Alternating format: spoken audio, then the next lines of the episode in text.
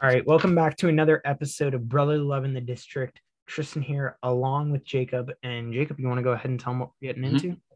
We're going to go over obviously this week in the NFL, going over the previous and upcoming matchups. Um, and to hockey, it's been another week, so we're going to talk about the games that we played and some of the takeaways, and finally into the MLB. Um, the Cy Young was announced last night, and a bunch of the awards have been, and the NL the MVPs are going to be decided in about three hours. So let's get right into it. Yeah, so start off like we normally do, talking about football. And honestly, this week was a shocking week, I think, for both teams because I don't think bittersweet for for us. I don't really think- bittersweet. anyone expected either of these teams to win. I expected you to beat the Broncos. The Broncos, I don't think are a great team, but I- what is I'd it with Washington and Den and um the Bucs? Tom Brady has something that's going on with uh, Taylor Heinicke. I don't know what it is, but he is not good with uh, Taylor Heinicke. I know, like, like, and Taylor Heinicke looked amazing that game. He led a drive at the end of the game. That's one of the best I think I've ever seen. I'm trying to pull up it up. But it was a fourth quarter drive to ice the game. I think it- was over 10 plays. Yeah, it was. I remember what it was. It was 19 plays, 11 minutes. Yeah, what a drive. That great on you, Taylor Heinicke. I think that shows that we should obviously um give him some more time and not really just like I heard a lot of people at the trade deadline and people are talking about we should try and go for a quarterback in the offseason.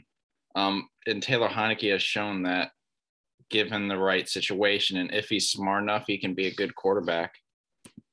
But The I was surprised that we won. yeah, the uh the Bucs gave you guys the ball back with about 12 minutes left and didn't get the ball back until there was 30 seconds left on the clock. There were three third down conversions and a fourth down conversion on that drive. That's very good for us. Yeah, like that is an insane. I didn't even know drives like that existed. I didn't I- either. I didn't even know that was drives like eleven plays. Yeah, I I was thinking because like 11 and 12 is the average for a long drive. So that was I didn't know you could go really go over 12 by much. Yeah, and almost an entire quarter in a single drive. And considering how bad we've been on third and fourth downs, it's really good. And our defense, we had two takeaways. We actually played somewhat decent, limiting them to only 19 points. But the bitter part about this is Chase Young tore his ACL in the game, so he's going to be out for the rest of the rest of the year and probably into early preseason. So that that really sucks. Another thing that I think helped you guys a ton was holding Leonard Fournette to a limited amount of yards because he he only had 47 yards in the game. And Leonard Fournette, I know he's he kind of rejuvenated his career in Tampa Bay and he ran all over the Eagles. I know that happened there too. So Yeah, Antonio Gibson had a great game 24 carries, 64 yards, two touchdowns. I'm trying to see the passing stats. Taylor Heinicke was 26 of 32 with 256 yards and a touchdown. Yeah, a really smart game for him, which is something we've definitely needed from him. Yeah, 26 for 32. That's a pretty that's a pretty good uh completion percentage right there. I'm pulling it up right now. That's an 80 81 uh, percent completion percentage. So he was really accurate with the ball, uh, performing quite well. So yeah, I mean, you guys were able to put up good numbers. And like you said, like the fact that your defense had two takeaways and rather quickly and almost a third that the interception that bounced off of Godwin's foot didn't count, right? Yeah, it didn't, but it there's a very good argument to say that it probably should have because it looked like he did trap the ball. Yeah. So I mean that's one of that's probably one of those things. They ruled it incomplete, right? Yeah, they ruled it incomplete. Yeah, so that's one of those things where there wasn't enough uh there wasn't enough ever evidence to overturn it. Yeah, it could have gone either way, I think. So I mean that's something to keep in mind there. Uh but yeah, overall a really good game by Washington and I definitely didn't expect that. I was I was watching the red zone and I they kept on flashing back to the Washington game and you guys were up and I was like what is going on? Yeah, I turned it on expecting to see a blowout. Um, I was probably I was thinking, all right, I'm probably going to turn this game off at some point, but we won. Yeah, that so that's a big that's a big win for you guys. Yeah, uh, and Terry McLaurin, he had some great. He had a one first down catch over the middle where he got blown up. He was able to hold on to the ball. That's great. DeAndre Carter had a touchdown pass. He he had a really great game. So I'm honestly, I'm really surprised. Will we be able to carry this momentum over? I have no clue. Yeah. Uh, and then going over to the Eagles, they also performed really well. And this, the one thing that really stands about out about this game is this wasn't a fluke game. This was actually a well put together win where the entire team performed well. Jalen Hurts was the one thing that I loved about this game was the fact that Jalen Hurts was not fleeing the pocket. Instead of fleeing the pocket and trying to run around, hang on one second. Instead of fleeing the pocket and trying to run around, you saw him climb the pocket and make passes while being a little bit uncomfortable. So I think that was huge for him. And it's also big for his growth because you see after one game where he climbs the pocket, it helps build a little bit of confidence for him, knowing that he can do that which I think is huge for him. DeVonta Smith absolutely went off against the uh against the Buccaneer or Broncos secondary, which is huge. The because the he did that against the Chargers, but the Chargers secondary isn't all that great. There was no uh no Asante Samuel Jr. He wasn't out there. The Chris Harris Jr. is lost not just one step, but a couple. He's not as good as he used to be in the no-fly zone in Denver. So uh, he's he's lost a step. So DeVonta Smith, yeah, he tore up the Chargers secondary, but he did it again against a weak secondary. Whereas this past week, he played the Broncos secondary, which has Justin Simmons, who's arguably one of the best coverage safeties in the league right now. Kareem Jackson, who's been a corner for who was a corner for Houston for years and is now playing safety for the Broncos. He caught a, an amazing, a beautiful touchdown catch over Patrick Surtain. I don't know if you saw that, but it was in the uh, on in the corner of the end zone over Patrick Surtain, kind of pulled it down over him. That was an amazing catch. And so yeah, he you could really see him using his uh his kind of his wiggle to he's using his lean and his wiggle to get open. And I think this the performance he put up against Denver uh is better than the one he put up against the Chargers because of the team that he was playing. Yeah, I think like what we we said last week is um we think they found their um formula to win and they did it yeah. again. Keep keep Hurts around um 20 to like 25 attempts, which he did. He had 16 completions. 20. Um you had two 80 yard rushers Jordan Howard, 12 carries, 83 yards, Boston Scott, 11, 11 carries, 81 yards, which are great numbers. And then Jalen Hurts had 13 carries for 55 yards. So, yeah. yeah the, if one, you're looking how this team is built, it kind of reminds me of when the um, Ravens are healthy. Like they have, they have running back depth. You kind of limit um limit your running quarterbacks um, attempts to around like anywhere from 20 to 25 around there. So I de- think you've definitely found your winning formula. If only, if only uh, our defense was as good as the Ravens defense, that would. Yeah, your defense needs some help. I think that's what you need to focus on in the offseason because Hurts, I think, is fine now. You have actually decent running backs with Miles Sanders, Jordan um, Howard, yeah. and Imagine, Scott. Miles Sanders has to be chomping at the bit right now to be getting back into this to be getting back into this offense. Now that they're actually using their running backs, they rushed for over 216 yards with Jordan Howard, who is on the practice squad. Which don't get me wrong, Jordan Howard has performed amazingly this year. He he came out of the he came out in training camp and he played really well and they kept him on their practice squad for this exact reason.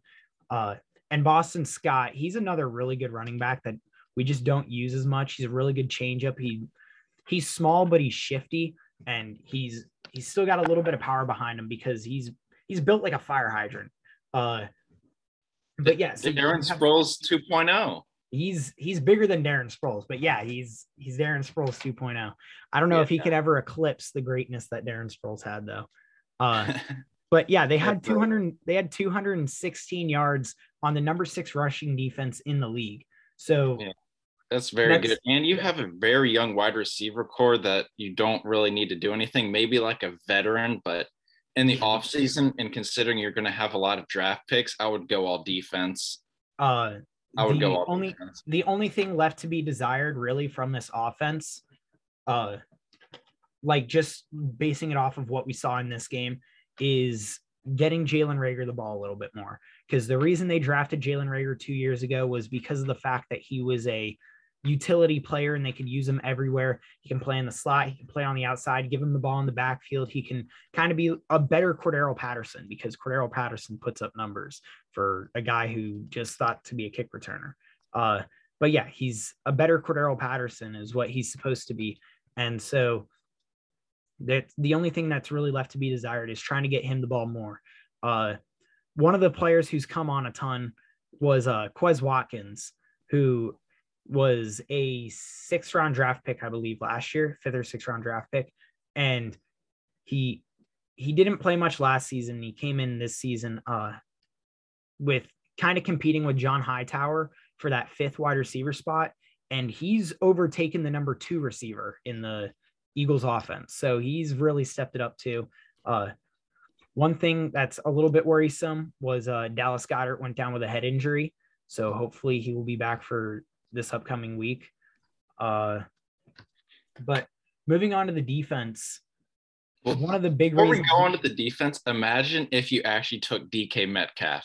Imagine oh your oh offense oh if you had DK Metcalf. Oh my gosh. Yeah, because J- I think they should change JJ Arcega Whiteside's position from wide receiver to blocker, just blocker. Because um, he, I think he, no, I think he should change it to water boy.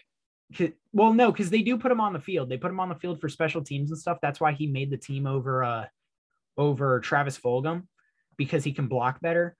But he uh yeah, he's he blocks and that's about it. And yeah, well, I, even if you took Justin Jefferson, like at least. Well, they well, that's not the same draft. No. Justin Jefferson was. But you could have taken Justin Jefferson as well. Yeah, well, they ended up taking Jalen Reagor, who still has yet to be uh yet to really explode. Um, but I mean, you see where DeVonta Smith and uh Jalen Hurts are developing quite a big chemistry. Uh, but yeah, going on to that defense, another big reason that we that the Eagles were able to put up such good numbers against the Broncos was they was their defense. Their defense performed amazingly. They held uh Javonte Williams and Melvin Gordon, who have been performing as one of the best one-two punches in the backfield this season. They held them to just Javonte Williams had 48 yards and Melvin Gordon had 45. So they didn't even break 100 together. And that's a big that's a big win for a team whose linebackers have been suffering and the DNs have not really been doing great, haven't really pulled anything off that's been impressive all season. So the fact that they were holding off the uh, the Broncos rush game is one reason that I think they were able to succeed quite well. And Teddy Bridgewater, number four completion percentage in the league in NFL history at that. He's the number four uh, quarterback in completion percentage in NFL history. You, you can you can stat check me, but I'm telling you that I uh. yeah, it's hard to believe, but Teddy Bridgewater is one of the most accurate quarterbacks in NFL history. If uh it's yeah, it's career. I I don't really know. The, the people who are in front of him, the only one that I could really see you taking off is Deshaun Watson because he hasn't really played that much. He had an issue there, but Drew Brees is number two. Kirk Cousins is number three. Teddy Bridgewater, Dak Prescott. Uh, Chad Pennington is number six, along with Patrick Chad Mahomes. Pennington is in the top. Oh my.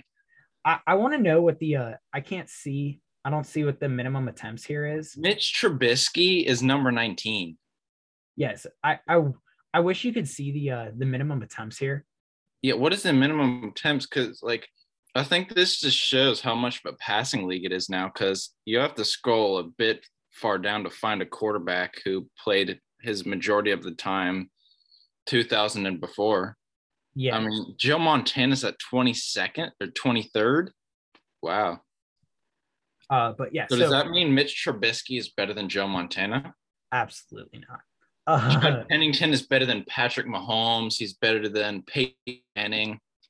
he's actually tied with uh Ch- Patrick Mahomes. So anyway, they held the number four quarterback in completion percentage to just a 61 completion percentage after which don't get me wrong that's still i mean it's better than what they've been doing being that they allowed they allowed derek carr to have a 99 i believe it was a 91 completion percentage. Yeah 91 completion percentage uh and justin herbert had an 81% completion percentage so they were letting these players who have far less time, well, not less time because Derek Carr's been around longer, but far worse players overall in completion percentage uh, pa- throw dimes on them. And they really held Derek Henry or Teddy Bridgewater down. I don't know where I got Derek Henry from. Uh, but yeah, they were really holding Teddy Bridgewater, uh, strapping him down, honestly, and not letting him pass the ball around on him, which was huge. They also had a fumble recovery for a touchdown and a pump block or a field goal block. So yeah, the defense really stepped it up this week. And honestly, if they play like that for the rest of the season, they're playing they're a lot better off than they than they were looking at the beginning of the season. Yeah, I, I'm still shocked that Teddy Bridgewater is in the top five for, completion percentage of all time. Yeah, it's I It's mean, so weird to think about, but it makes sense considering what the league is like now. and he's a very careful quarterback.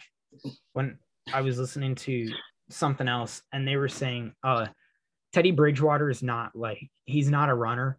If he gets flushed, he's not going to be getting out of the pocket much. He kind of sits in the pocket and he's very careful. That's one of the reasons Carolina didn't want him anymore, was because he was so careful and he doesn't take risks. And so he's he's not going to be a starter for like he's not going to be a long time starter for the for any team again in the NFL, which is unfortunate for him. But uh he he's a very careful quarterback and he puts up good numbers completion percentage wise. Uh oh, I know what I was looking for. But yeah, so they the defense really played quite well. And just to go to show you about how much of a how little of a oh can i not just pull them up uh here we go how little of a factor Arcega Whiteside plays in the offense he doesn't even have a single reception this year. Ooh, not one. So yeah these that that has got to be one of the worst picks in Eagle history. Yeah, so he's he's gonna be a goner. Uh and DeVonta Smith has already eclipsed 600 yards, and our leading receiver last year was Travis Fulgham with 500, and that was So over he- four weeks. He's not even on the team. Travis Fulgham. Yeah, he's a, he's now a Dolphin. And I'm just gonna say I'm gonna eat my words from the beginning of the season. DeVonta Smith is a stud. That man is balling out this season. Like I did say, I would like to say, I did say at the beginning of the season, I hope he does well because obviously, like You didn't think he would though, I, especially I, I thought he'd be hurt by now. I, I thought he'd be hurt by now, but he is a tank, and I I'm gonna take that one right right on the chin. I mean, that I deserve that. I that was a terrible guess, but he is a stud. he did win. The, he is. He did win the Heisman. Let's. Yeah, he's been forget. balling out. What in the world is going on? Wasn't. Was but yeah, he's been balling out, and I he's a huge pickup for the team. But yeah, yeah like you need to focus on your defense in the off season. Like the draft, I don't know if you take every single player defense, but majority should be. Here's here's what should be done in the first round. If the draft were to end, or if the season were to end right now, the Eagles would have. Um, I'm gonna pull it up real quick just to make sure, but the Eagles would have the number six pick from the Dolphins, the number 11 pick as their own pick, and then the number 14 pick from the Colts. That's pretty. Oh, well, now it'd be the five pick from the Dolphins, 10 pick from the Eagles, like their original pick. And then the Colts would be the 14th pick because it it looks like Carson Wentz is gonna knock on wood play the rest of the season and get his uh get that mark that he needs to in order for us to get a first round pick there. Uh so it looks like we're gonna have three first round picks. And in two top 10 picks, I would like at least one corner, definitely one corner, and probably a safety or a linebacker at that other pick.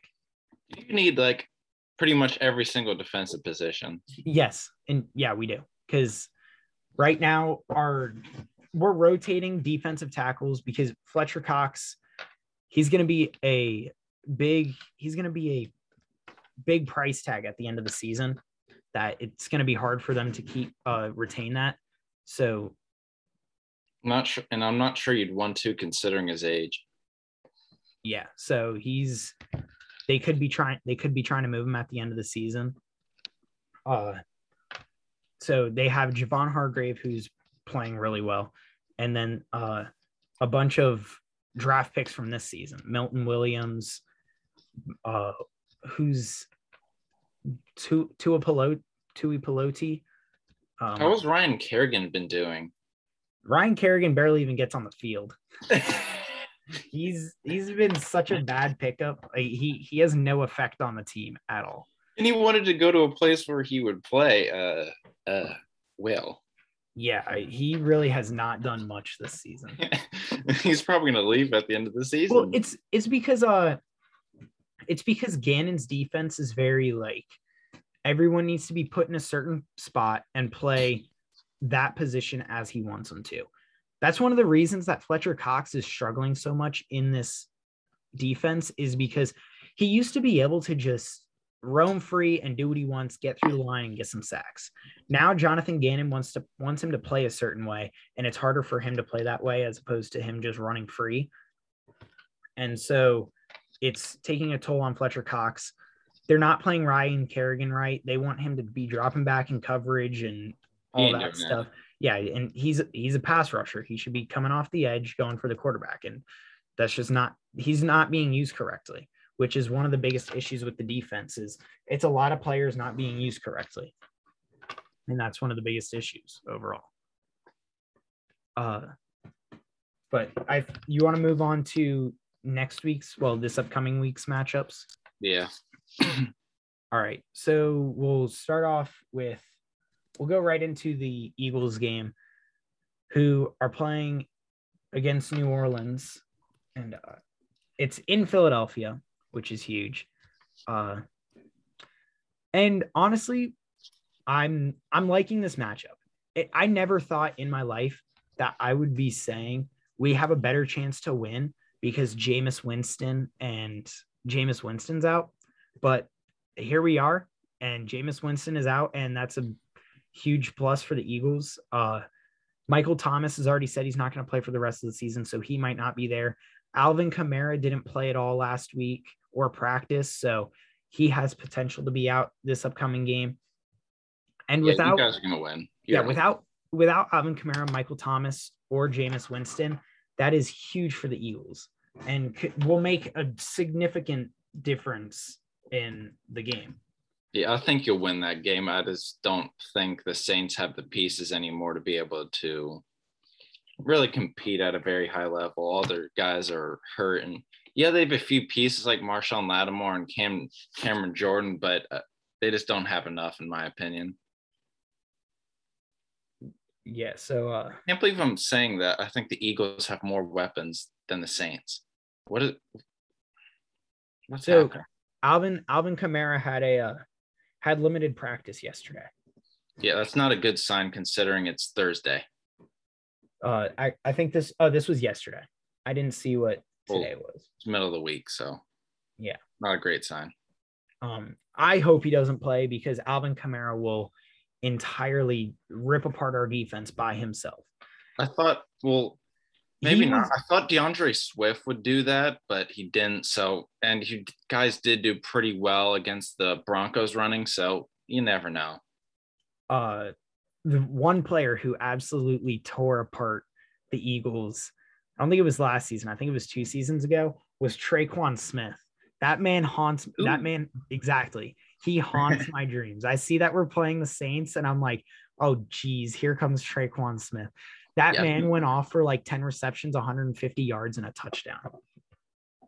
I still remember that Eagles from Washington game where Mike Vick just decided to. I remember that game very, very distinctly. I remember Albert Haynesworth was laying on the ground and he wasn't chasing Michael Vick. That that game gives him PTSD. Here, here it is. Tre'Quan Smith versus Eagles was best game of any rookie, rookie wide receiver. Catching 10 of 13 targets, zero drops. So the other three must have been out of reach. Uh, catching 10 of 13 targets for 150 yards and a touchdown. He, oh my. Yeah, he was going crazy that week. And so I get scared when I see uh we're playing the Saints and he's he's playing. Luckily, the only the only defensive back who really remains from that secondary is Avonte Maddox, and Avonte Maddox is having an amazing year. So, uh, but yeah, overall, I think I think we do have more weapons against the Saints without Jameis Winston and Michael Thomas and potentially not Alvin Kamara. I like our matchup. Uh, the one thing that's going to be different here is that rushing defense. They are not missing five inside linebackers like the Broncos were, because that's one of the reasons that they traded away Von Miller was just to get an inside linebacker. Uh, so that's going to be a rough defense to be playing against. But if Miles Sanders comes back and Jordan Howard playing together, I think they make a pretty good one-two punch in the backfield and I I'm gonna have the Eagles winning over the Saints, especially if you remember correctly, or if you remember this. I I know this is correct. Jalen Hurts was first start was against the Saints, and he took down the Saints as the yeah. Saints were the favorite in the NFC at that point in time.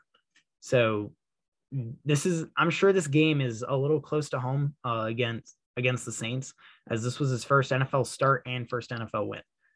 Yeah, I think you guys are going to win 19 to 12 another odd. Uh, I'll say I think the Eagles will win 24 23. What I'm trying to remember what I predicted last week. I think I said like it was another weird. It was like 25 19 or something like. I, th- I thought it was like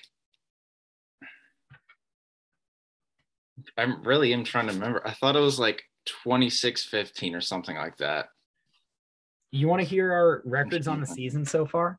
Because oh, we're cl- how we're, bad am I doing? We're close. We're neither of us are doing terrible. We're really close. Uh, I'm 13 and six, and you are 12 and seven. I'm surprised I'm 12 and seven. Because this this past week we both went one and one. We both had Tampa Bay and Philadelphia winning. So yeah, we're we're pretty neck and neck going to the final stretch of the season. And yeah, that is pretty surprising, being that you're not very uh, great at picking. As we will discuss when we get onto the Cy Youngs. Oh yeah, uh, but oh, going on to the uh, going over the Washington game. Yeah, we, we don't need to talk about that. You guys are playing Carolina. I think this is a very winnable game, and considering the confidence with, booster we just got, the man, the myth, the legend, Cam Newton at the helm. Really? He isn't even starting though, Tristan. They just put him in at the goal line. I I don't know. I think Cam Newton performed quite well. He was on the field for like five plays. Is is that really? I didn't see how much he was on the field. I did see he that. He, yeah, he wasn't even the starter. So who started in that game? Give me a minute, but yeah, it wasn't him. Was it Will Grier? Do they no. even have Will Grier anymore? Phillip Walker. Oh wait, no, that's not. Is that the guy? Who's the guy from the AF, AAF or AFL or the XFL? That's what it was. PJ Walker. No clue who the heck that is. I'm I'm assuming that's the same guy, being that uh his name is Phillip. But yeah, I think it was PJ. Where is the Carolina game? Who'd they play? They played Arizona. Yeah, they somehow won, but Kyler Murray was out. And DeAndre Hopkins. Yeah. Yeah, but yeah, Cam Newton, he had like four passes. Oh yeah, PJ Walker started. Cam Newton had a 75 pa- passer pass percentage because he went three for four. Yeah, four passes, and then had a rush. Yeah, but yeah, I think we're we we gotta win this game. Oh yeah, I, I think what we, uh, we gotta. Where is it? I think it's I think it's in Carolina. Yeah, we're at Carolina. So I'm I'm gonna go I'm gonna go different. I'm gonna say Carolina. They're three and a half point favorites. But we're still neither of us you could say are good teams oh yeah, it's the battle of two bad teams, but I still I think it'll be a pretty decent game. And I'm gonna pick Carolina to win. Washington. I, I just I feel I don't know. I feel like uh the maybe Cam Newton plays a little bit more because Cam Newton maybe has started in five attempts. I no, I think the uh I mean, PJ Walker didn't play terribly. He still had a uh, he still had over 200 yards and an inter he had an interception. But uh yeah, Christian McCaffrey is a huge part of their offense and I think he's to wreak havoc for Washington. So uh yeah, I'm I'm to pick Carolina to win. Their offense is good. Their secondary is nasty. Uh Stephon Gilmore and CJ Henderson I don't know, man. I, I don't know if Taylor Heinicke is to be be able to pick apart the Carolina secondary like he was able to the Tampa secondary because the Tampa secondary is worse. And we'll just hand off the ball more. Yeah, but uh, I'm gonna go. I'm gonna pick Carolina over Washington. Probably gonna regret this, but I'm going with Washington. This is this is an interesting matchup. Uh, with that, I think we're ready to move over to the NHL. Yes. All right. So, what are, what are we thinking of the Caps so far? They're doing a lot better than I thought we would. We're 10 2 and 5, and we've been able to salvage a lot of games. Like our five, we've had five overtime losses, but in a lot of those games, we've been down and able to come back and salvage a point. And you only so, have two regulation losses, which is yeah. Huge. So it, we've been doing pretty well. We we beat the Kings um last night two to nothing. We're first in the Metro somehow. Um, it's because you've played so many more games. Yeah. Like Carolina only has 14 games played, and so do the Flyers. So does New Jersey. Columbus only has 13. The Islanders only have 13. You guys have the most games played in the division. Uh, but yeah, you you guys are performing amazingly. Alex Ovechkin is top five in the league in goals. He's top uh, five in the league in points. Yeah, which is another weird. He hasn't done that in a long time. He's number three in points, 26. Yeah, behind McDavid and Draisaitl. Draisaitl. That's great company. And Evgeny Kuznetsov is tied for fourth. How? Oh, yeah. I see that. Remember at the beginning of the season, I was saying we should trade him? Yeah. I mean, it's. It, I, I. Hockey is such a weird sport that can go either way. And then we have three um, guys in the plus minus leaders, even though you don't like that stat, but Jensen, Plus- Ovi, and yeah. Wilson. Plus minus is such a. That's such a bad. Uh, such a bad indicator of how good a player is to me. Yeah, because like it's a reflection of the entire team or the line you're on. Yeah, because I mean, say player. like, so it doesn't count on uh power plays and penalty kill for plus minus, but say like your point, your point players are passing to each other and the guy fall, the one guy falls, so now the other team has a breakaway. Like a forward is getting a minus for that, and he had no effect on the play, and he couldn't do anything. Like that's plus minus just is a bad stat in my opinion. I say it would count for defensemen more than it would forwards, but I still just don't see it as a great stat. Uh, but yeah, you, the Caps offense is clicking, and the team overall is performing really well. The rookies are coming out to be a huge, uh, coming up huge for the team overall. it's added some much needed youth to our team. And did you see that clip when we were absolutely routing the Penguins? Um, Sidney Crosby threw um, Fehervary, I believe, like almost pretty much into the boards. No, Um, but yeah, basically, like if Tom Wilson were to do that to a rookie, it would be cons- he would be crucified essentially. It looks like a very dirty play. It was a very dirty play, and it wasn't called. Um, it was not called for a penalty. So I, I think that play was a little ridiculous. I didn't see that. Uh, I didn't see that clip. Um, but yeah, the I'm I'll go over the standings real quick. Uh, Washington in first, 10, 2, and 5 in 17 games played with 25 points. Carolina second in 14 games played. They're 12, 2 and 0, 24 points. Third, the Rangers. I need the Rangers to step it up a bit. I had them winning the uh winning the division. Obviously, I'd want uh the Flyers to win the division instead, but uh realistically, I think the Rangers have a really good team because Adam Fox puts up points. Uh, Artemi Panarin, Mika Zibanejad. That team is so good. I I think if they can find a way to uh, make sure their chemistry stays put together, they have a really good team. Not only now but for the future. Igor Yeah. Shesterkin is really good too. I Uh, thought they'd be doing better. They're not doing too bad. Uh, I honestly thought they were going to start out the season worse than they did. I thought they're going to start out better.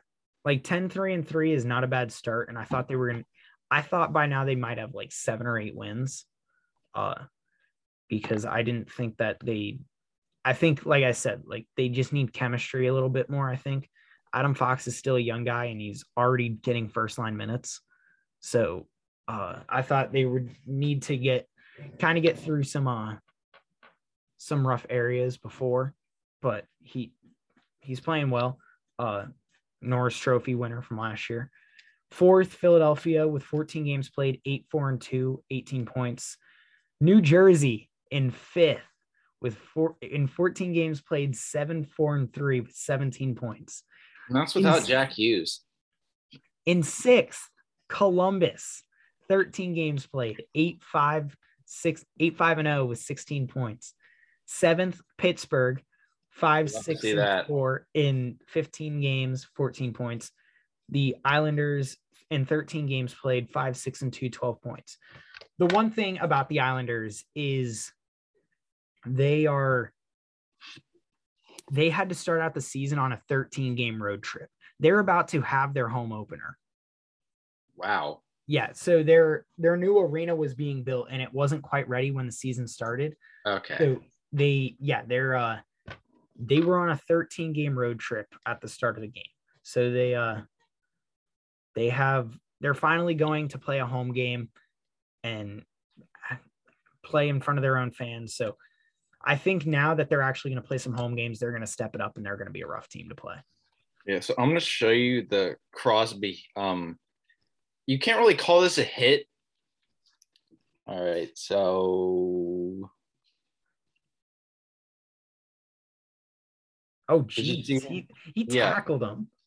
yeah, he like picked him up pretty much and threw him into the boards, and he didn't get a penalty. He's not facing a suspension. Nothing. I don't know how that works. Yeah, look. Um, after look it up to get a better view, but nothing. Not even a penalty. Absolutely nothing. I know this is going to sound like the Caps fan and defending Tom Wilson, but if that was Tom Wilson, it would have been a suspension or at least a penalty. It would have.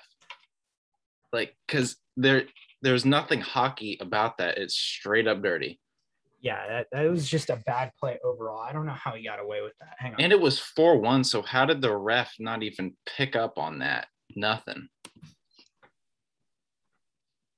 yeah, but I I think uh Sidney Crosby has the favor that of the fact that he uh he's kind of. NHL sweetheart. Yeah. Just Yeah. like Tom Brady and uh in the NFL, he's kind of got that same reputation.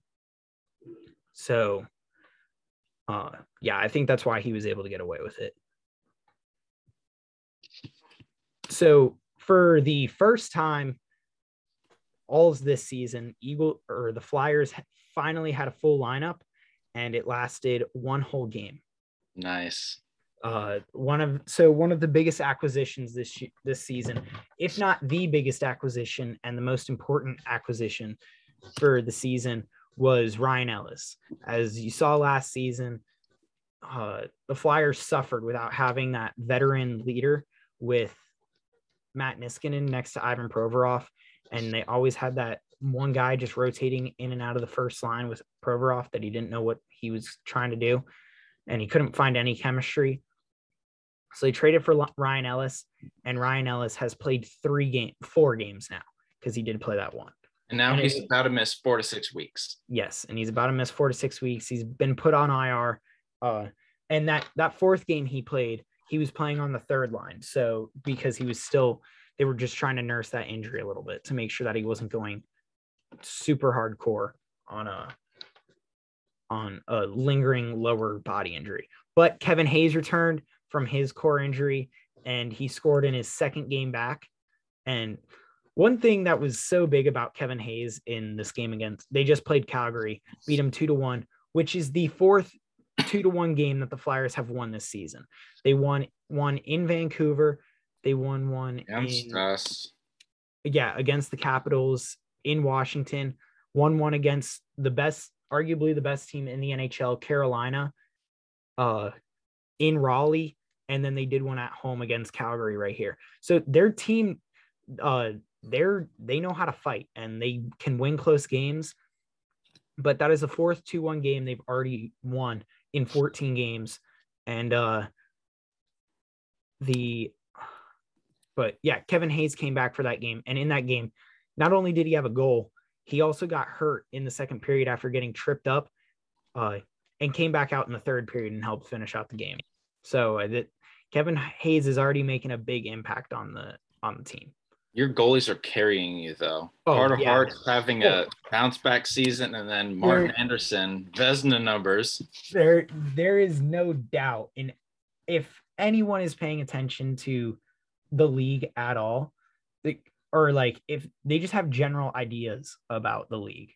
Not I can't say general ideas. Like if they have a general attention span towards the Metropolitan Division or the Flyers, they can see like Carter Hart and Martin Jones are Martin the reason that we are performing so well because they've had so many one goal games.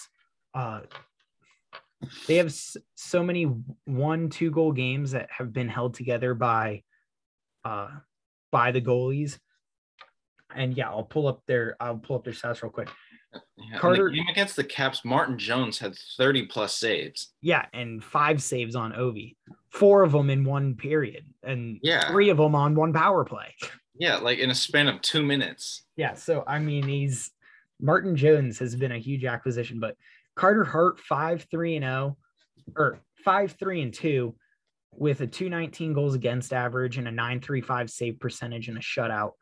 Martin Jones is three one and zero, nine or yeah, uh two two seven save per, or goals against average and a nine three one save percentage. So the goalies are performing at top tier level right now.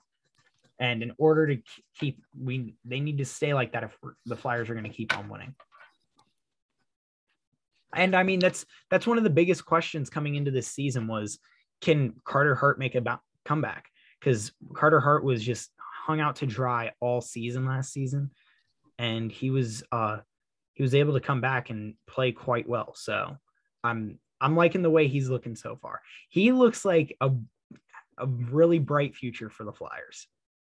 Yeah, and it's not like your defense has gotten exponentially better. Like, and It hasn't because it, it hasn't. It's just Carter Hart has been able to step up and do Ryan things he wasn't able to do last year. and Ryan Ellis, I mean, the reason we got him was to avoid this, and they he's come back huge, and he uh, and then he got hurt. So I mean, he hasn't even really been there that much. Yeah, and who thought Martin Jones would be a great backup? A few years ago, he was getting clowned when he was in He- San Jose because he was not doing good at all. he was the past three seasons in San Jose. He was doing terrible because Yeah, San he had a sub like 900 save percentage, I believe. It was not good. yeah, I mean, San Jose's defense is terrible. Their their defense wants to play offense, essentially. I mean, the only notable defenseman they have in San Jose is Brent Burns. What about Erik Karlsson? What ha- like? No, oh wait, I forgot about Erik Karlsson. Because yeah, I remember when he's he left. He left to go there, and now it's gone quite downhill. Yeah, and I mean both both of those players are two players who want to play offense more than they want to play defense. Yeah. So I mean that's their issue there. Uh, and they're all, and they're often playing together, which just it's not a good combination. It really isn't. No, I mean those offensive defensemen are the kind of players that you have on the third line, maybe the second line, but more so the third line, just to give you some numbers, and then they give you power play numbers, and that's what you look for. Uh, the, you know what's going to be interesting to see, the coming into this season. Keith Yandle was 43 games away from the Iron Man streak, the longest Iron Man streak in NHL history Wow. he, he uh he's 14 games in and i'm really interested to see if he's gonna make it to the ironman He definitely can. I, I didn't realize he was that close.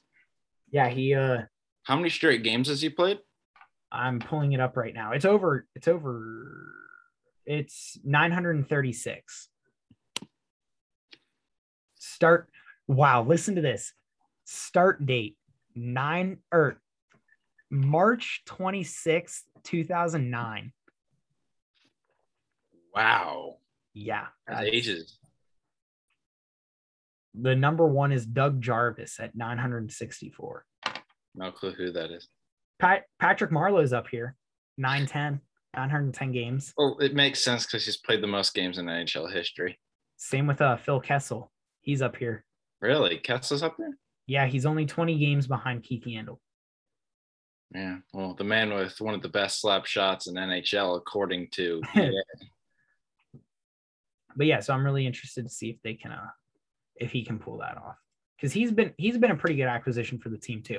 One of the biggest questions when they traded for him was, is he, if he can't perform, do they keep him in to try to get that Iron Man streak? Like what what's going to go on there? Which, in my opinion, if he's not performing, you take him out. It doesn't matter about the streak. But uh, Keith Yandle and Kevin Hayes are also really close, so I think having them together playing on the same team is huge for the team and just the team morale overall. Uh, but yeah, overall the the team's doing the Flyers are doing really well. The one thing I want to see better is the power play. They're two for 25 in their in their last 25 power power plays. They were 12th and they dropped to 26th in the league in five games. Their power play needs desperate help. Yeah, that's really not good. But uh and they, they've been Alain Vigneault has been shuffling it around consistently and they're trying to they're trying to figure it out, but they they're having trouble trying to get the power play going. And I think once they get the power power play going, then we'll be then we'll be okay. That's all that we really need, I think, in my opinion. I'm trying to pull up uh trying to pull up the Flyers power play percentage real quick. That is points percentage. Power play percentage. Edmonton's clicking at a whopping 42.6%. Yeah, but with that power play, yeah, it's gonna Yeah, be. I mean Connor McDavid, Leon Draisaitl, that's absurd. what more do you need? The Flyers power play is 15.6% right now. Not good at all. Yeah, no, they're and they're getting like a ton of chances too.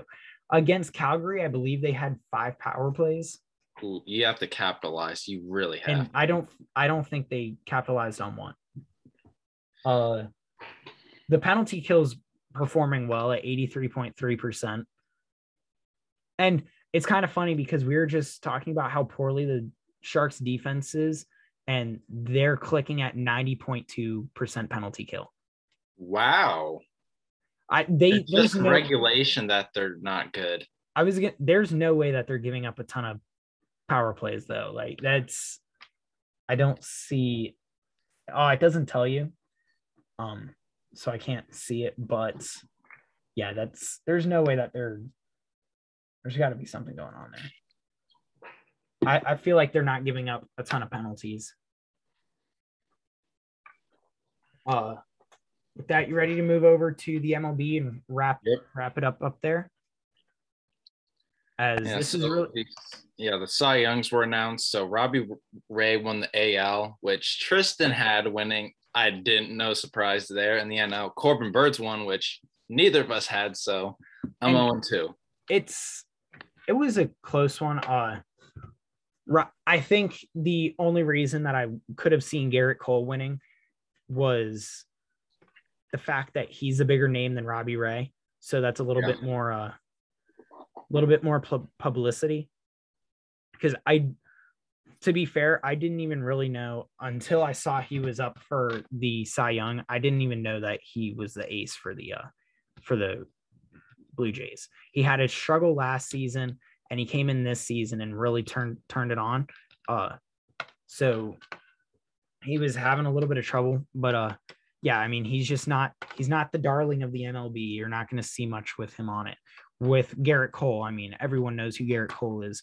So that that's the only thing I could have seen him maybe getting the Cy Young was for a little bit more publicity. Uh and then in the NL with Corbin Burnes, I could have seen it going any anyway. Out of the three Cy Young finalists, Makes I could have it could have gone either way. Oh, for me, I more wanted Scherzer to win because I like him. Yeah. I mean, and Scherzer ended up coming up third, which I I again I think That's it's a just, little surprising to me considering like um Zack Wheeler kind of fell off towards the end of the season. And like even when you look at Scherzer, like even in the first half when he was playing for us and we weren't good, he was still pitching pretty well. And then we saw once he went to the Dodgers how well he could do with a decent team around him. Yeah. Uh so Corbin Burnes, who won, uh, he only made 28 starts, but he pitched 167 innings. He had 200 a 243 ERA was uh which was leading the majors, was second behind Scherzer with a 9 a 0.94 whip, uh 243 strikeouts and only walked 34 batters. Uh he had 12.6 strikeouts per nine innings and 688 strikeouts to walks, which was the best ratio in the majors. And I mean, if you think about it, if you remember, uh, do you remember at the beginning of the season when he struck out 50 batters before he walked one?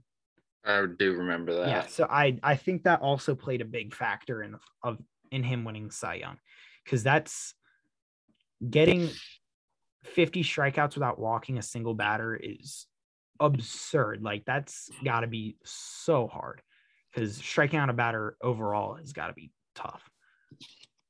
Well, not when it's Javy Baez because he swings at everything, but that's that's the point.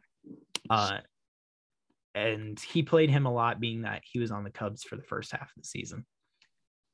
Uh, Wheeler, who finished second, 213 and one third innings, fin- which finished first in the NL, 200, uh, 47 strikeouts, and fifth in ERA at a 278 with a 101 whip. Uh, he pitched at least six innings in 27 of his 32 starts. And Scherzer, 15 and 4 with that nine game win streak at the end of the season. A 246 ERA and 30 starts, 179 and a third innings for the Nationals and Dodgers, led the majors with a 0.864 whip and went 7 and 0 with a 198 ERA in 11 starts for the Dodgers. The Dodgers won all 11 games. So I I believe I guess he didn't get the I guess two of them didn't or the last four didn't count because he didn't pitch four five innings cuz I know in the majors in order to get a win as a pitcher you have to pitch a certain amount of innings. Well, no, to get a win in the majors, you just have to be pitching when you take the lead and you that well, no, may- the starter the starter has to get uh the starter has to pitch a certain amount of innings. I don't think he did. I I believe I'll double check right here. I thought it was just who's pitching whenever the team took the lead and that lead stayed. well, that's I, what, that's what my thought was. how does the pitcher get a win? Yeah, I don't think there was a specific um Oh yeah, first the starting pitcher must pitch at least five innings in a okay, I traditional game of nine innings or longer to I qualify. didn't realize that. Well, I thought they- it was just who's pitching. They do also have to take the lead. Yeah, obviously So- that's the main criteria. Yeah. Uh, but yeah, I, I thought for sure he had they had to have a certain amount of innings. Um, but yeah, so I mean, all three of those guys were putting up amazing numbers. I really could have seen it going either way. I of course would have liked to see Zack Wheeler win because I think uh, Bryce Harper will get the MVP tonight. So to have two uh two Phillies winning awards would be huge. Uh, I'm gonna go over the the rest of the awards real quick. So AL Cy Young was Robbie Ray, NL Cy Young was Corbin Burnes. The rookie of the year in the AL was Randy Arozarena. Rosarena. Yeah. And do you, do you know who it was for the NL without looking? The NL um rookie of the year. Why am I can't I, I could have I could have seen this coming before I saw it because he put up really good numbers. who is it? I'm gonna kick myself when I hear this name. Jonathan India. Yeah, but damn it, I knew that. yeah, Jonathan India put uh was playing really well. He uh led all major league rookies in on base percentage with a 376, doubles with 34, walks with 71, runs scored with 98, and games played with 150, while ranking second in OPS with 835. That's annoying. I knew that. That's Yeah, really it- annoying. I, I could have seen that coming. Like when the Phillies were playing the Reds and Jonathan India was coming up, I was like, oh yeah, this like I saw a bunch of him uh throughout the season. He performed really well. The AL manager of the year was Kevin Cash, who manages the Rays. And Phillies fans will know this name. The NL manager of the year was Gabe Kapler of the New York or San Francisco Giants. Yeah, and that that one hurts because Gabe Kapler was terrible with the Phillies. He was quite bad. Yeah. Uh, and then also the uh, Gold Glove Awards and the Silver Slugger, Slugger Awards came out. No, uh, no Phillies or Nationals won a Gold Glove, but uh, Silver Sluggers, both Bryce Harper and Juan Soto got a sil- got a slugger, Silver Slugger. Yeah, so. that's that's ex- that was expected. Yeah. Um, and this was another one that I was kind of expected. Uh, all but Dansby Swanson for the Braves got a silver slugger for like the infield. I apologize. The infield of the Braves, except for Dansby Swanson, got a silver slugger. in Freddie Freeman, Ozzie Albies, and Austin Riley. Uh, and here's another one Max Fried. Silver Slugger. Uh, and then Hank Aaron Awards. Uh, Vladdy got a Hank Aaron Award, and so did Bryce Harper. Yeah, So- completely makes sense. Yeah. It's uh it's I'm really interested to see where the MVP goes tonight. Watch us be both wrong, and it goes to Tatis, and then for the AL, it it goes to Shohei Ohtani. yeah, Shohei. Because I I think here's here's my here's the ranking of my finalists. I say Vladdy, Ohtani, Semien in the AL. That's mine Harper. for AL. Yeah, Harper, Tatis, Soto for the NL. No, Soto, Harper- Harper, Tatis. Harper, Tatis, Soto. And the only reason I have Soto last is because of the fact that he came on so late. Like he had a good season, but he didn't like he started heating up at the end of the season, whereas Tatis was He hot. did the straight- he did the opposite. He was hot during the beginning, and then he fell. At the, well, after yeah, after Tatis's injury, he fell off. and then ton. his defense was kind of exposed, and people started to really turn against him, like on like turn on a dime. yeah, and uh and then Harper once the uh once the All-Star break, once the league came back from the All-Star break, he started taking a turn to uh perform better and that's that's why I think he has an edge over Soto and Tatis because he was the most consistent throughout the season. That's where I see it in my eyes. And we'll find that out tonight. At the end of the day, I won't be surprised if it were to go either way. Yeah, I mean, it's obviously whoever wins had an amazing season because it's Well, yeah, an there's no bad seasons. Yeah. Uh, but that is it for me. Is that all you got? That's it. All right. Well, you guys, uh, you guys can follow us on Instagram at BL in the DC. Uh, you can DM us questions for us to at for us to answer on here. You can email us questions at BL in the DC at gmail.com. You guys can leave us a rating and review on Apple. That would be much appreciated so we can go through and it'll help us kind of get on the boards and uh, let other people see us.